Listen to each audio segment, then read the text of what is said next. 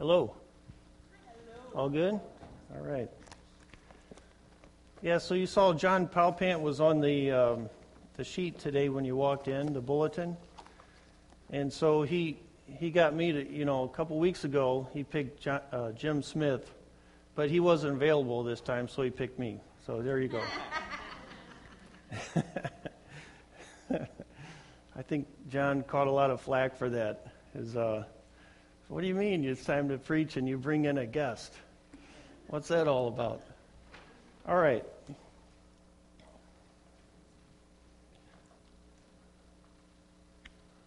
get this set up here.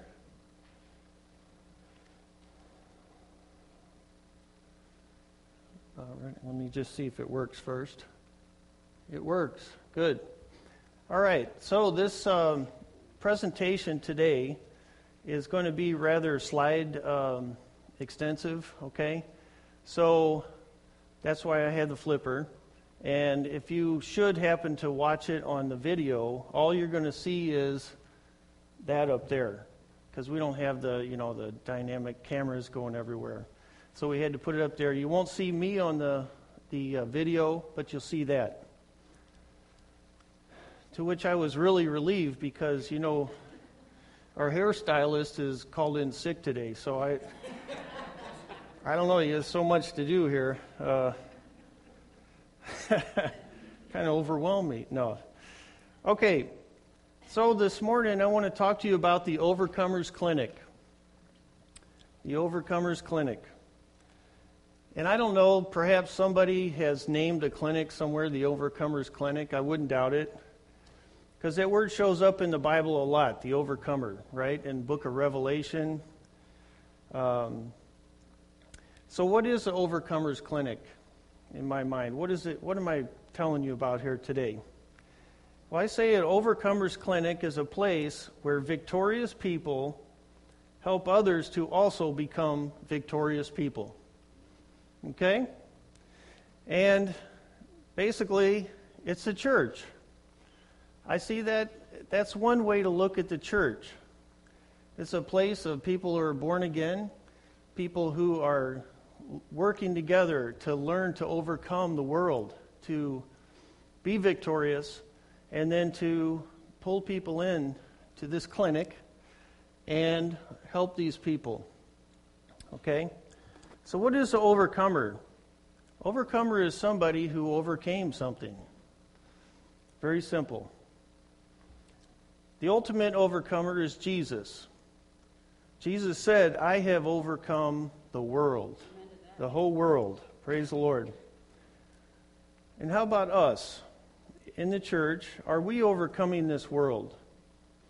Are we finding victory over sin, over our discouragement, over our fears, over the rejection that we face every day, over the traffic? Um, you could keep going, couldn't you? The disappointment of our Chicago sports teams, you know. Um, that's that's not that important. Trust me. But are we finding victory in our lives? Um, and what is an overcomer? I mean, I put it this way: it's somebody who who just doesn't give up. It's somebody who's going to remain faithful and trust the Lord. Because, you know, if, if we have that in us that's going to keep coming to the Lord, we will overcome because He is a faithful God. I was thinking of this guy I saw on TV. You may have seen this guy, Nick Vujicic. I, I don't know if I said that right, but this guy, I kid you not, he has no arms and he has no legs. You probably you may have seen him. And I I was shocked when I saw that on TV, and they also showed him like diving into water and swimming around. I don't know how he did it. But here's a guy, he's got no arms, no legs.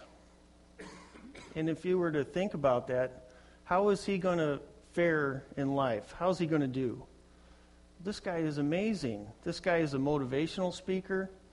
This guy preaches the gospel all over the world. He, he's like an apologist for the Christ. Um, he's married, he has children. he's got no arms and no legs. that man is an overcomer. Praise the Lord.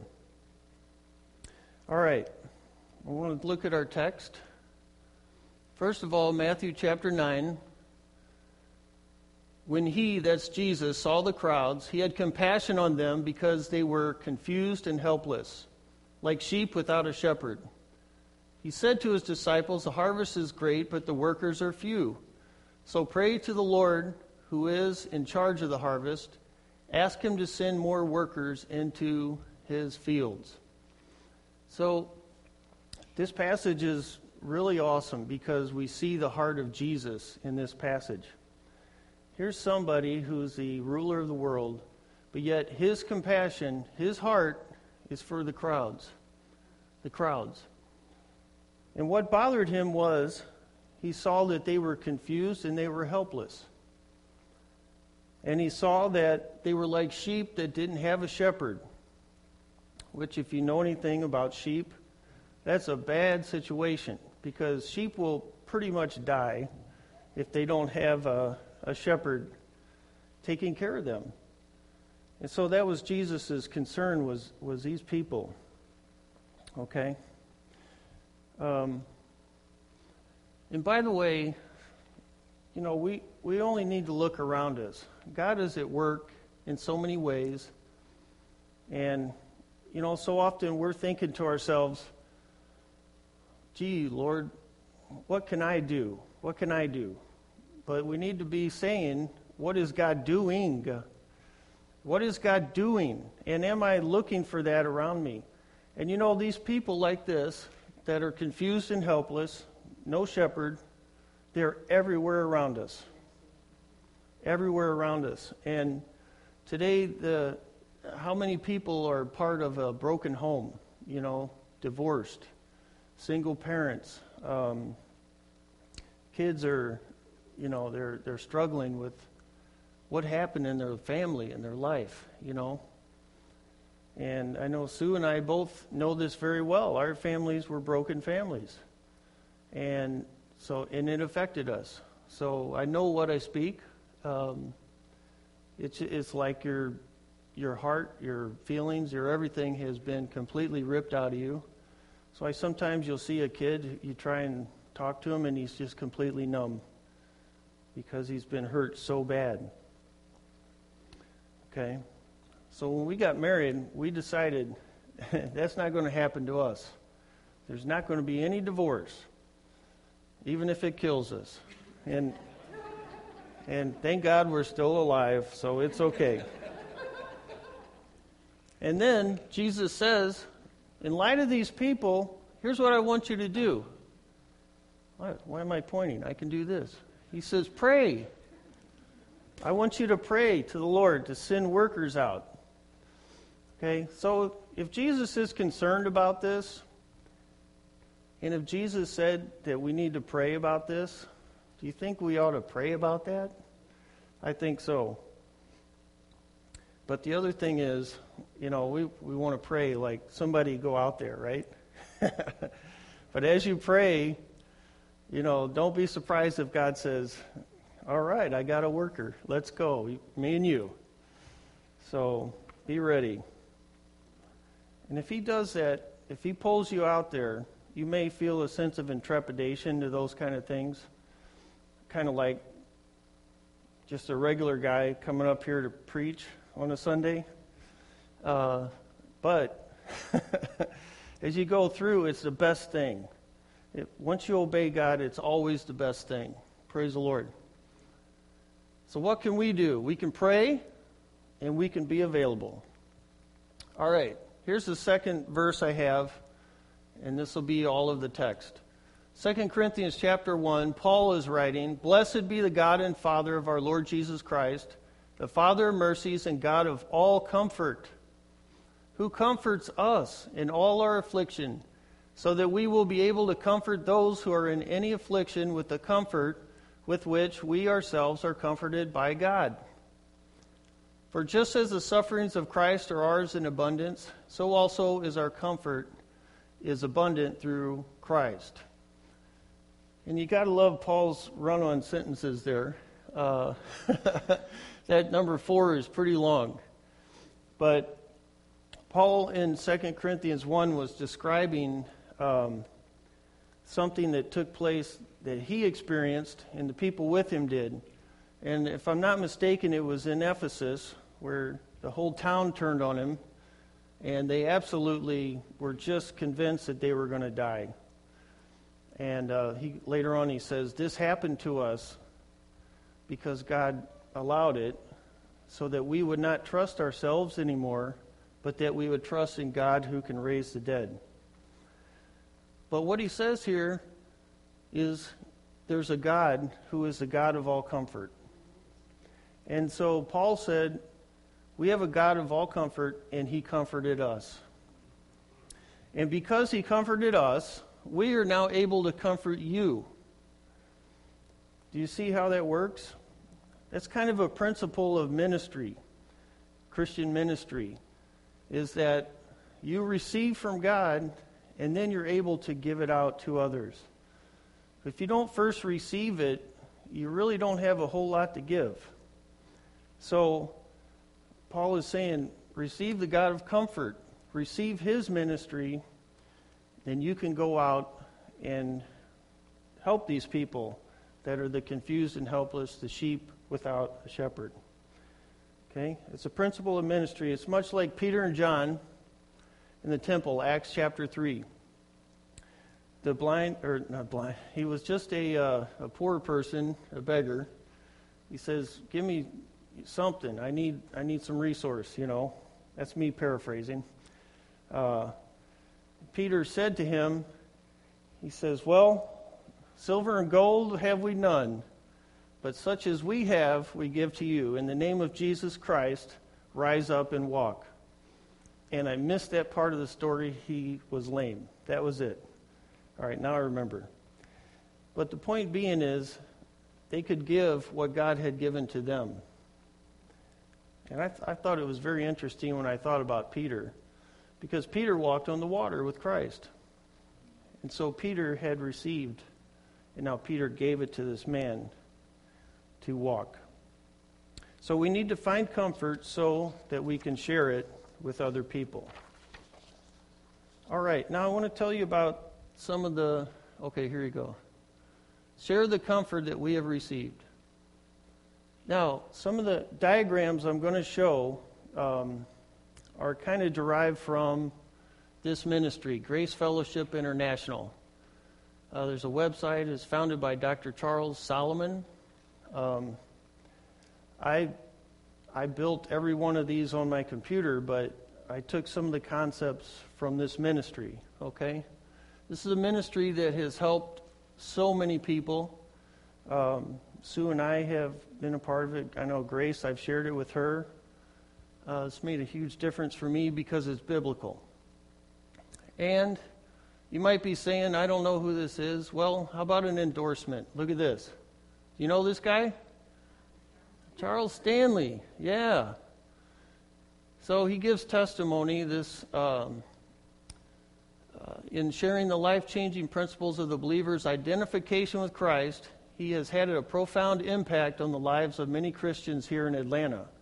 My endorsement and support is evidenced by our scheduling a five day workshop at our church. And so this ministry, Grace Fellowship International, this isn't some promo for them.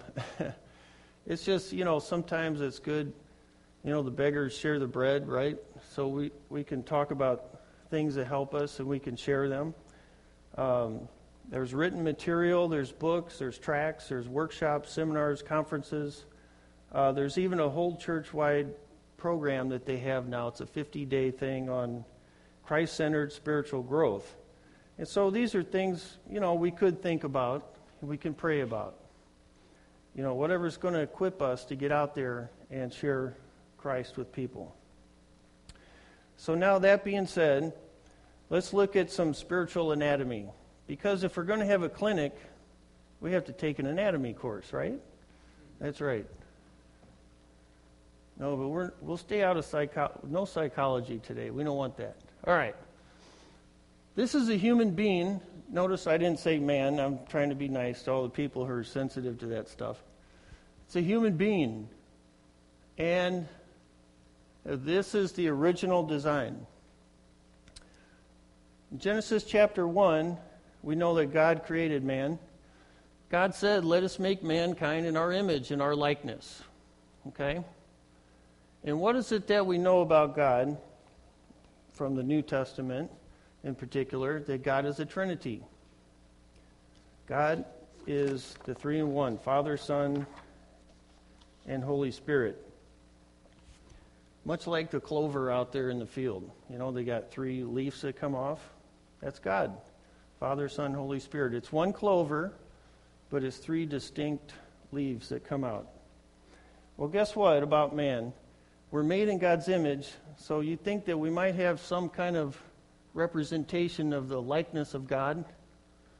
Well, 1 Thessalonians 5:23 says that we are made of also a trinity, body, soul, and spirit. Okay? And this is where it gets confusing to people because they don't always understand that soul and spirit have a totally different, uh, it's a different leaf of the clover, all right? And we'll talk about that. Your body, we know, relates to the environment. You can touch it, you can smack it, you can whatever you want to do. Well, not whatever. All right. The soul is really kind of psychological. Um, it has a lot to do with really your personality. And you can see right here the mind, emotions, and will. Those are found in our soul, and these are faculties that we have mind, emotion, and the will. And in the original state, when God created Adam and Eve before the fall, mind, emotion, will were in complete balance, and it was perfect. Everything was great, right? And so it's a lot like that teeter totter two kids are on. One goes up, and then the other pushes up, and it counteracts. And so the mind and the emotions uh, were in balance. And we'll find out after the fall, that whole thing goes wacko completely. okay? Then, then the Spirit. The Spirit is what relates to God. It makes sense, right? God is Spirit. And you see that it's, it's not a 100% clear distinction, but the Spirit affects the soul, and the soul affects the body. Is that true? Can your emotions affect your body? Absolutely. Should have felt my heart before I came up here. I'll tell you what. All right. And then here's the kicker. What is in the center of the life, in this anatomy diagram we have, is what provides the power to this whole being. Okay? Now, in the original creation, this question mark was God Himself. All right? After the fall, different story altogether. So now, let's see what sin did to mankind. This is a fallen human with the sin nature. And Ephesians 2 2 said, As for you, you were dead in your transgressions and sins. This is what happened to Adam and Eve when they sinned. This is how you and I enter the world. Okay? You didn't know this, but it's the truth. The Spirit, uh, wait a minute. The Spirit relates to God. Oops, yeah, I did go the wrong way. All right. The Spirit relates to God, but now it has been cut off, and this Spirit now has become dark. Okay? And that's what God told Adam and Eve. If you eat of this tree of the knowledge of good and evil, the day that you eat of that, you're going to die. And so when they ate, did they die physically? Not immediately. They eventually it eventually got them, didn't it? But the moment that they ate of that fruit, they sinned and they died to God. Their, their spirits died, okay? And so that's, that's a big deal. All right. And then when that happened, um, very interesting. Who's in the center now? Somebody said me. Huh? Self. Absolutely, yeah. Some people might think Satan. Uh, and really, Satan is all for this. but it is self. Now, self is trying to run the program, do the work, provide for itself, survive in the universe. And it's not a good thing. And what happens there, the mind, emotions, and will, as I said, they go haywire. Now you got this teeter totter going up and down. And it's, it's kind of like some 300 pound guy gets on there. And, and then you got Linnea on the other side, you know?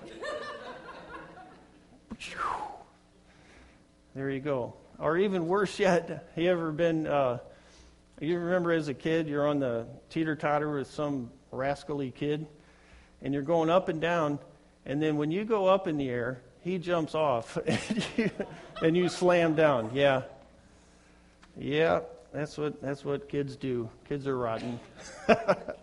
we love kids, but man, some are not as good as others. All right. So now we're out of sync, right? And it's evident by what happened to Adam right afterwards. He suddenly had some emotions that were completely out of bounds. Right? He and he said God said, "Why are you hiding?" I was afraid. he had never been afraid of God before. But now he was so fearful, and you see the emotions so out of bounds. It, it's amazing. And not only that, but with self in the middle, now these people have become so self conscious. You know, it's all about self and how my appearance and, and all this kind of thing. Um, as you notice, Adam, he hid because he, he knew he was naked all of a sudden. Um, very self conscious. So now you see they become very much what you read in Matthew 9. People without a shepherd, they were confused and they were helpless. So things were completely out of joint. All right, before we look at the, the redeemed, the Christian, I want to talk about one thing. It's called rejection. That's just a regular word that we all know in the dictionary. Um, but Charles Solomon uh, defines rejection as the absence of meaningful love. And it's kind of the pass it along syndrome. Those that have been rejected will then often reject other people, uh, which it really goes around all over the place. And just so you know, in no way is this saying that Christ died for rejection. That's not the point of this. But rejection is a consequence of the fall. And one thing about it is it can often be something that triggers somebody to reach out for help and come to Christ. Uh, but the other thing is, once you become a Christian, rejection can leave scars in you, and your emotions way damaged.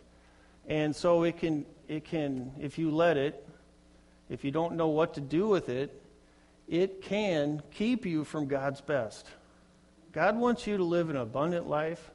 As we said, the Overcomers Clinic, He wants us to be overcomers. But if we don't deal with this kind of thing in our lives, it can just strangle the very life right out of us. Okay? And so it's this principle that every person who's born into the world has basic needs the need to be loved, the need to be accepted, the need to belong. Those are nice words, aren't they? I always wanted to feel that my whole life. Um, so I hope you love me and accept me and I belong to you. So I'm sure you feel the same. And when this doesn't happen, it can cause emotional damage. And I think the first rejection took place right after they ate the fruit. And I think it, it was when Adam, when God came and said, What did you do? and Adam said, it was the woman. she had me do it. So, right there, the blame game, you know, he's now he's dumping on the wife. instead of taking, uh, you know, responsibility for himself. Okay? But now in our lives, rejection can come in a couple ways. Some of it is very obvious. Um, if a kid is abused, uh, totally neglected, um, other kids, you know, on the playground pick on them. Some kids get brutally picked on. And they receive that as the absence of meaningful love. And you can understand why. Okay? Um, other times it's more subtle. It's a covert, you know, like covert ops. It's very subtle. It comes into your life.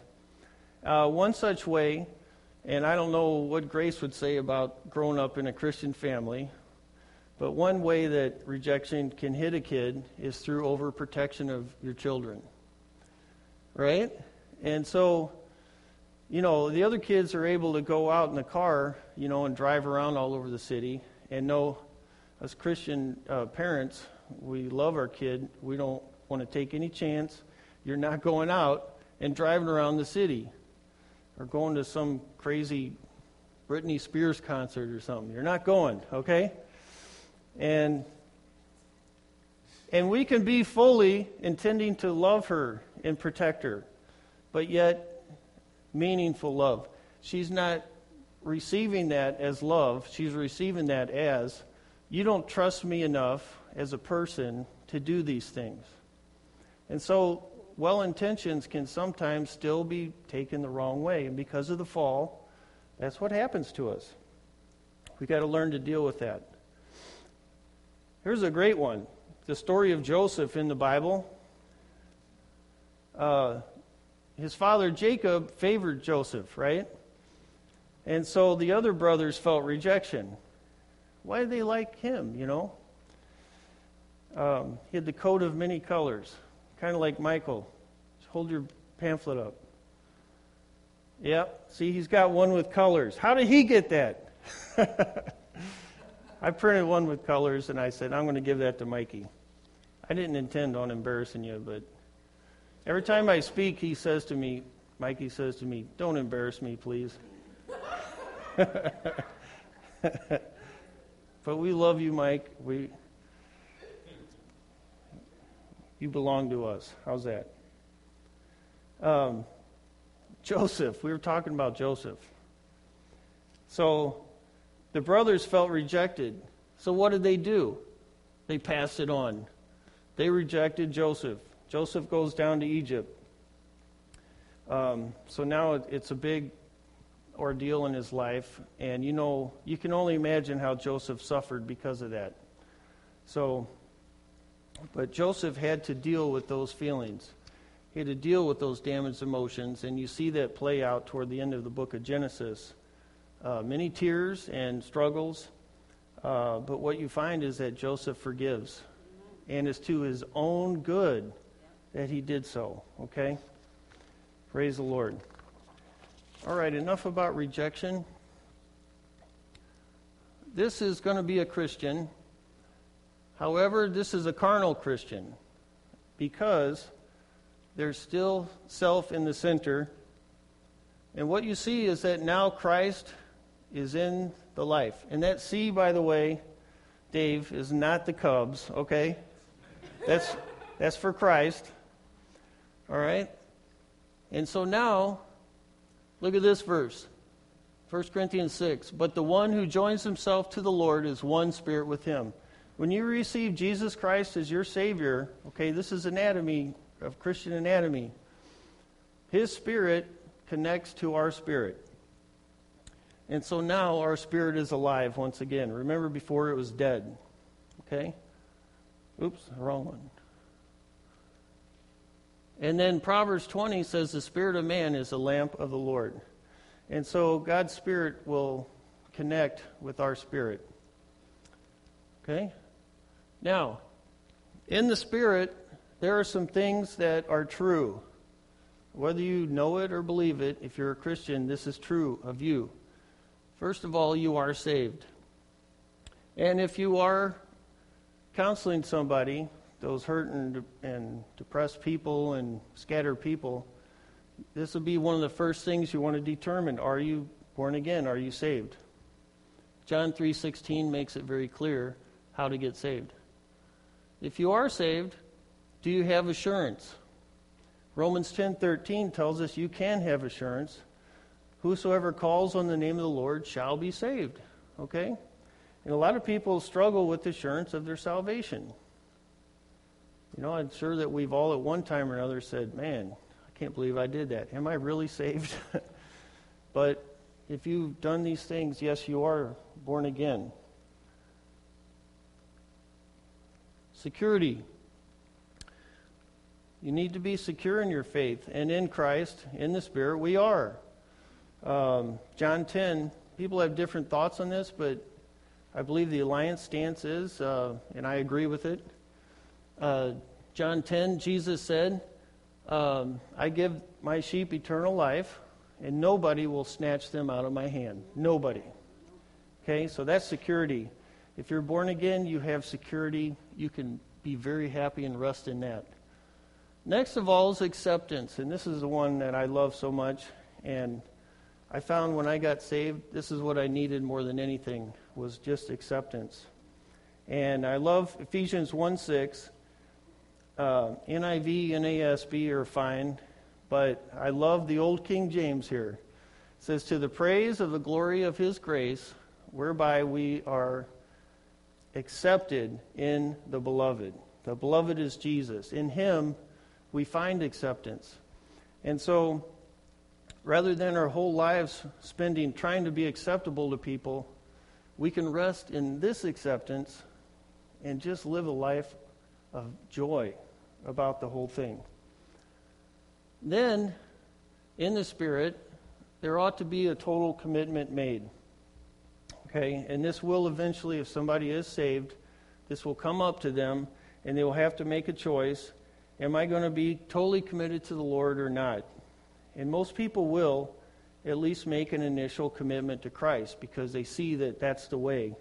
Romans 12:1 says, "Present yourself as a living sacrifice." Living sacrifice. So this should take place, and hopefully it'll take place as soon as you get saved. It doesn't always. Um, and then life begins to be uh, that glory to glory thing, you know. Um, you, are totally committed, and then you, you face a crisis, and then you have to make a decision. Wait, yes, I'm committed to this. And so you have a life of making commitment to the Lord and renewing your commitment to the Lord.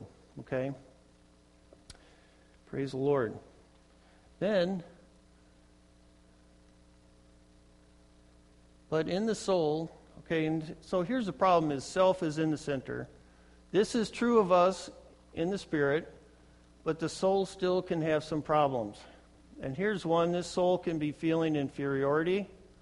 Okay, I'm not good enough. I had this my whole life, I felt this, by the way. My father was very domineering, um, very strong man. Uh, just, you know, I, I could go on and on, but he, he, uh, I, I never felt like I was totally what that he expected of me. He was a good man, don't get me wrong, but yet, you know, in the fallen nature, people make mistakes. And later on, we learn to forgive if we really surrender to Christ. Insecurity speaks of its own. Inadequacy. When God calls you to something, are you going to go th- follow through? Um, Moses is a great example. When God called Moses, you know, Moses wasn't looking for um, something to do for God. You know, Moses was just tending sheep. The burning bush was there. He went over to see it, and God said, Now I got your attention, Moses. Take your shoes off, kneel down. I have something I want to tell you you're going to do. He gives you an assignment. And so, as a Christian, we're going to get assignments in our lives. And at that point, you know, are we going to receive what God said in faith? And what did Moses do as soon as God told him that? Well, I can't speak. I can't do anything. Why don't you send Aaron, my my brother, or whatever? So we have to, you know, learn how to get past that. In the soul, we can feel guilt, real and imaginary. Real guilt is when we sin, we should feel guilt. Okay? People say, oh, you should never feel guilt. That's wrong. If you sin, you should feel guilt. But then we have an advocate with the Father, we have the blood of Christ, and we can confess it and be done with it. And now, after that, when you start to feel guilt about that thing you messed up, um, it begins to be in the, the realm of the imaginary because it's already been dealt with. God took it away. And some people feel guilty for things that aren't even their responsibility. This happens a lot in divorce. Um, my parents, I told you, Sue and I, both our families broke up. And um, for my family, I think I felt a bit of guilt. You know, that was there something I could have done to keep my family together? You know, and I think this is a very common thing from people I've talked to that have come from broken homes. But that's not a real guilt. That's imaginary because it's, it's not my responsibility to keep my parents together. Okay, and then worries, doubts, and fears. Um, say, need we say any more?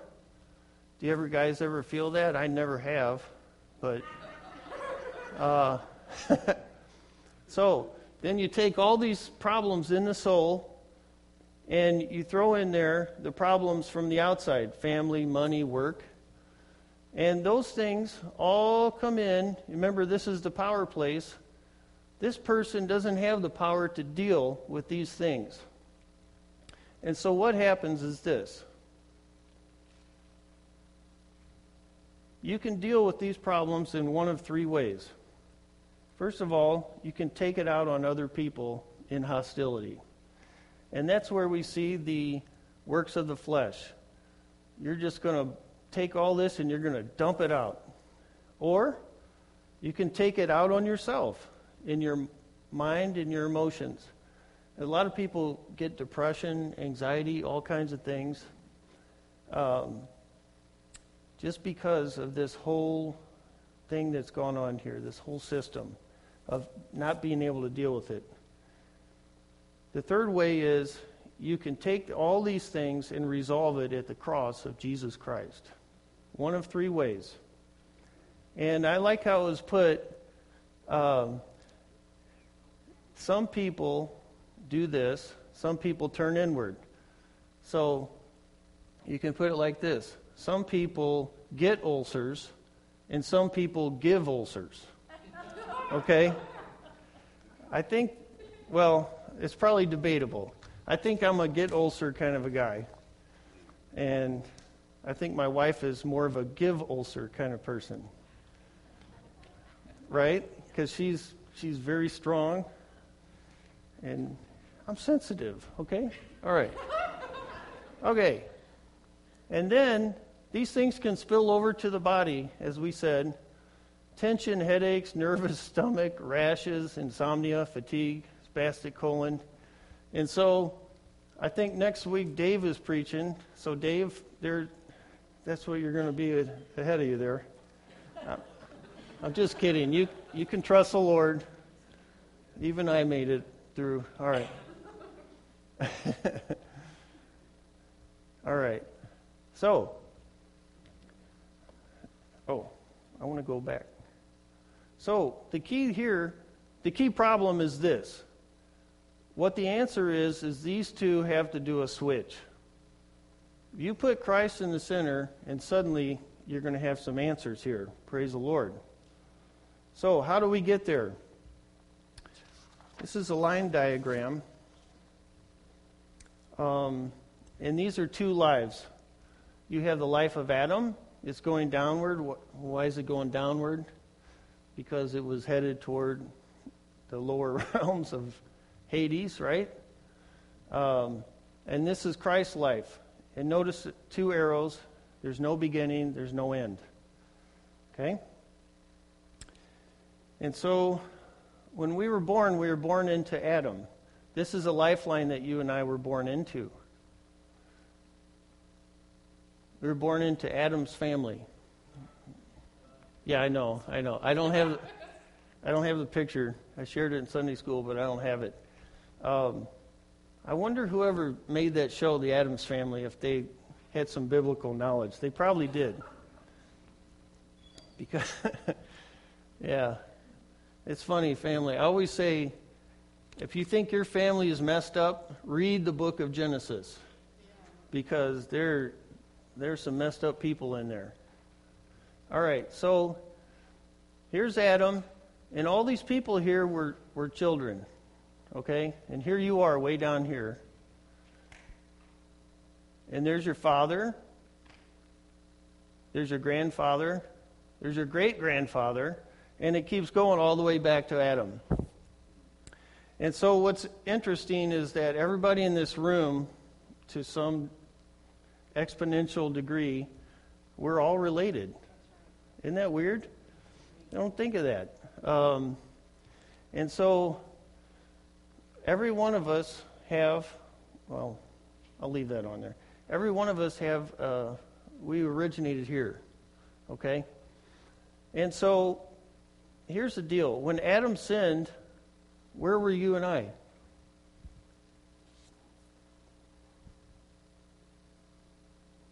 Trick, it's not a trick question. It kind of is, yeah. Where were we when Adam sinned? We were in Adam. There you go. We were in Adam. So what what happened when uh, if your uh, grandfather died before he ever had children? Would you be here? You wouldn't be here. No. And so when Adam sinned, we sinned, okay? Christ's life, he never sinned. And the beautiful thing is, at one point in time, he showed up on earth to go to the cross. And his work on the cross gives us the ability to be set free from Adam. Colossians 1:13 says he has transferred us into the kingdom of his dear son. That is he took us out of the the destructive life of Adam and he brought us into eternal life with Jesus Christ. And by the way, we have eternal life right now. This is not something you get when you die. You if you're a Christian, you are on this line right now, okay? So there we are. We are crucified. Somebody want to read Galatians 2:20? You got it, Grace? Galatians 2:20 and somebody read Romans 6:6. 6.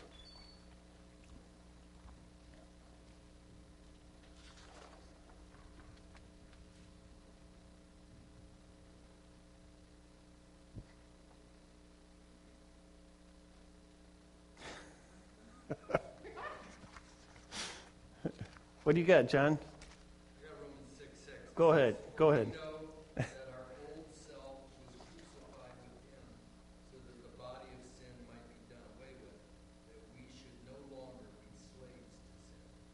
Amen. Our, our old self, that is, uh, King James said the old man, the old man being the life of Adam, was crucified with Jesus Christ.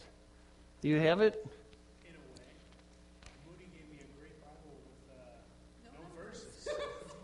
What? I, you, all right, who can do the Galatian? Sue. Oh, go ahead, Peg.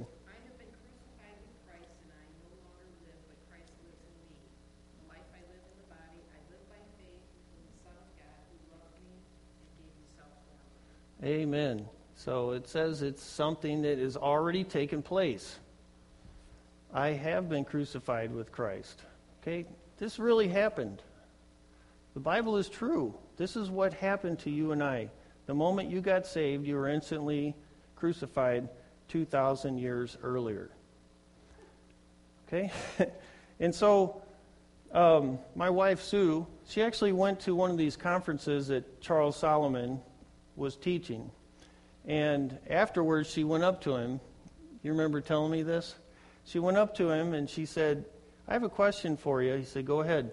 She said, I, I kind of understand what you're saying, but it's just not, I'm not getting it. It's just, I don't feel it or anything.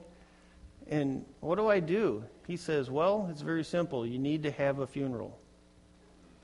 Right? Isn't that why we have funerals? So that we can celebrate and help us to deal with the issue that happened.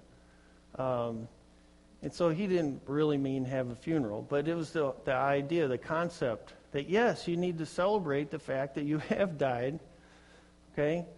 Uh, Watchman Nee, the, the great uh, Chinese teacher from China, that would be why he's Chinese, by the way. All right.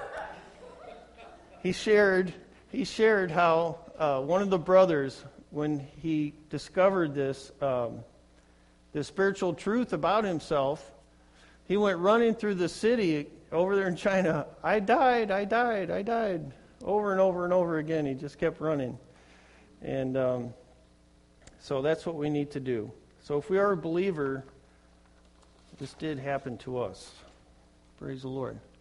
And so now, as we take that truth we just saw and we identify with it, that is, we, you know, you can say a lot of words for that as we start to count upon it, as we believe it, as we proceed based upon it, you know, it starts to get in us, and faith actually does something.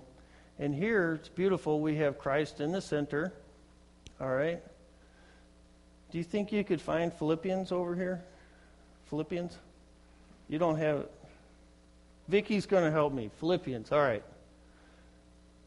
And who wants John 15? John?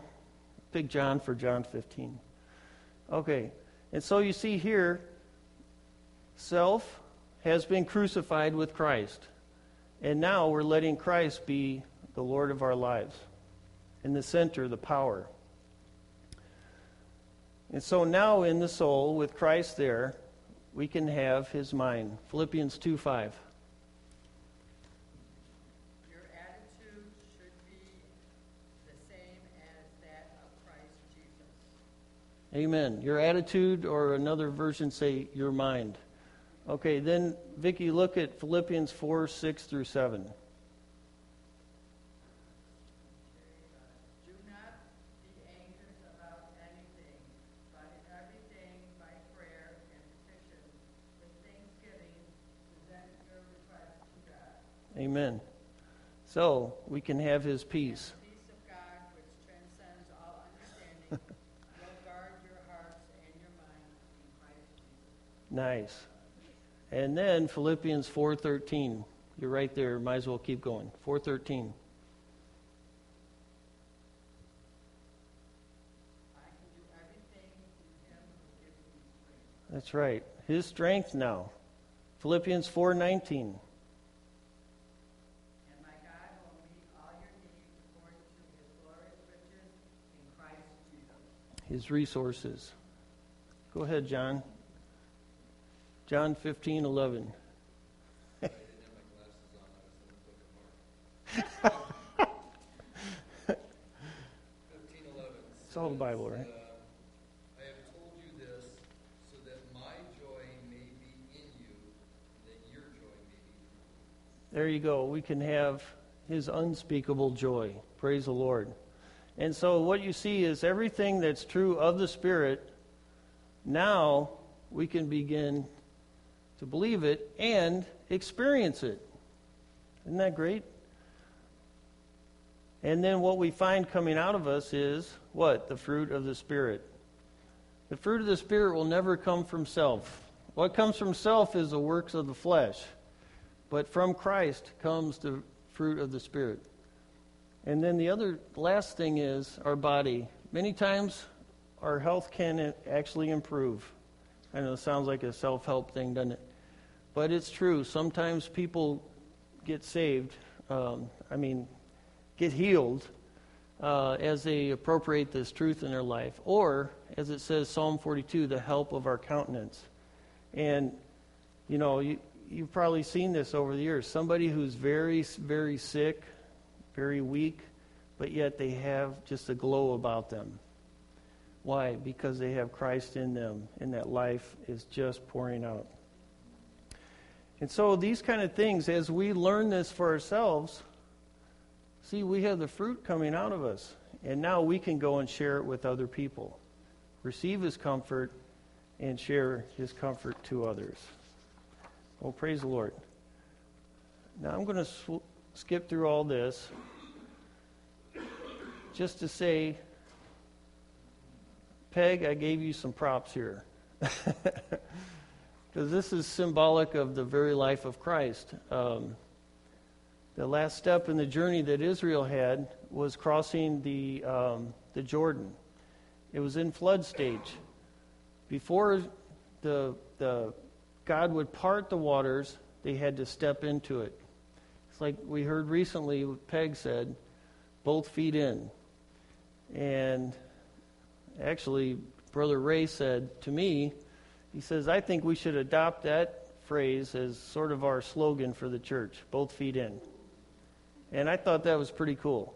So, what happened here was they stepped into the river, which was dangerous. It was in flood stage, could have died.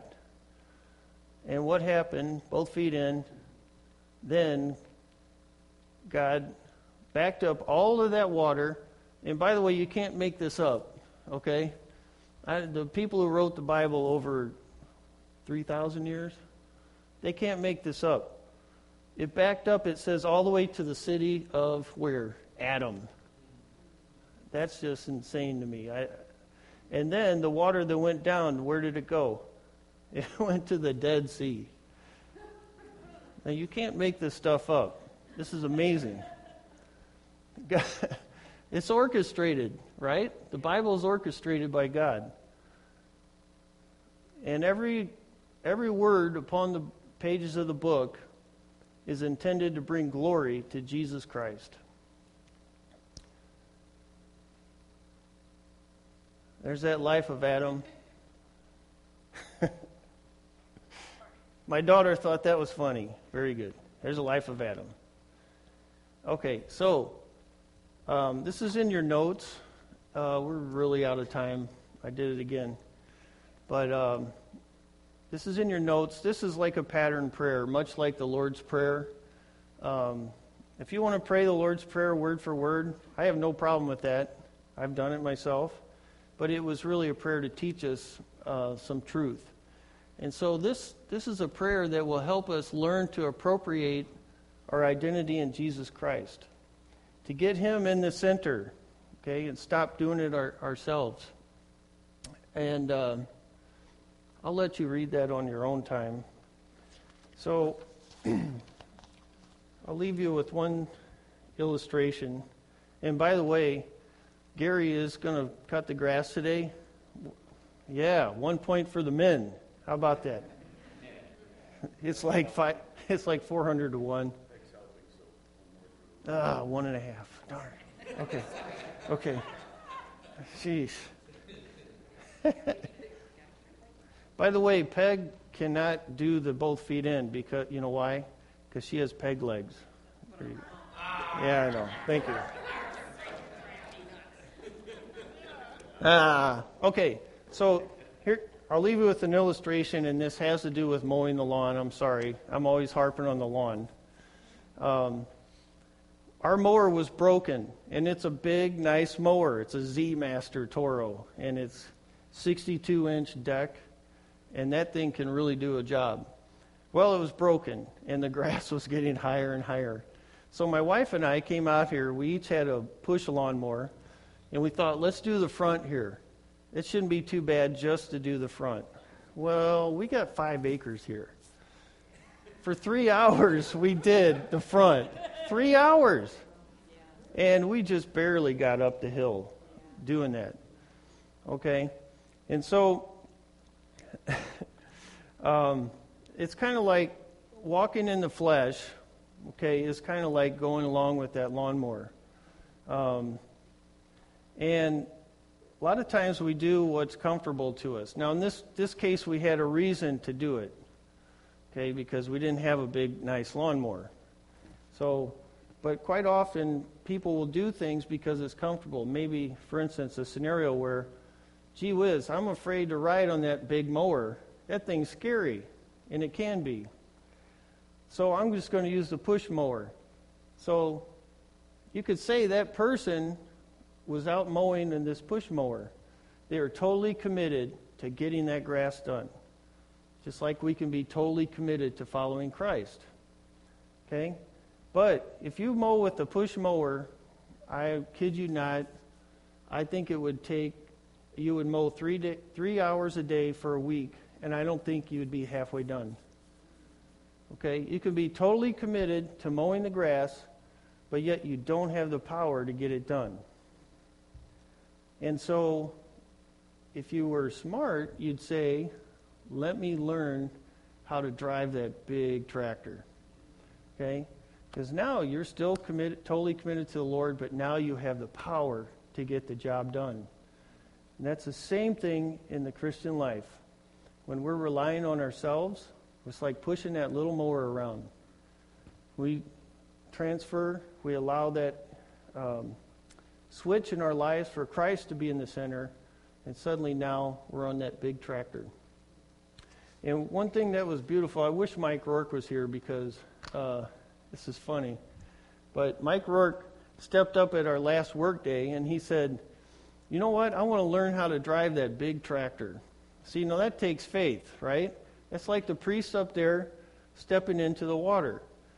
And um, so Mike gets on there, he learns how to drive it. And then, uh, sure enough, I was over there by the creek. Mike was going crazy and lost control, and he drove the mower right across the creek bed. But luckily, I don't think any rocks got hit. But, you know, but thank God that he was willing to do that. In our lives, whatever God's doing, he's working all around us.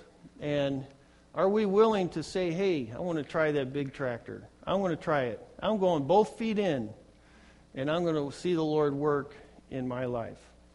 Well, praise the Lord.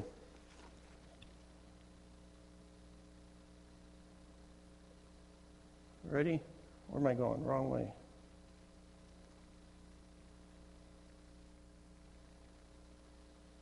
Benevolent offering. All right, let's pray. you got to go the right direction. That's the problem. Don't don't let Mike Rourke show you where to go. All right. Father, thank you for your goodness to us. Pray that we would go out of here uh, rejoicing, that this whole week we'd be full of your joy, we'd be letting you work in us, we'd be going out in your power and not our own, and we go out in obedience. We thank you and commit ourselves to you in Jesus' name. Amen. Amen.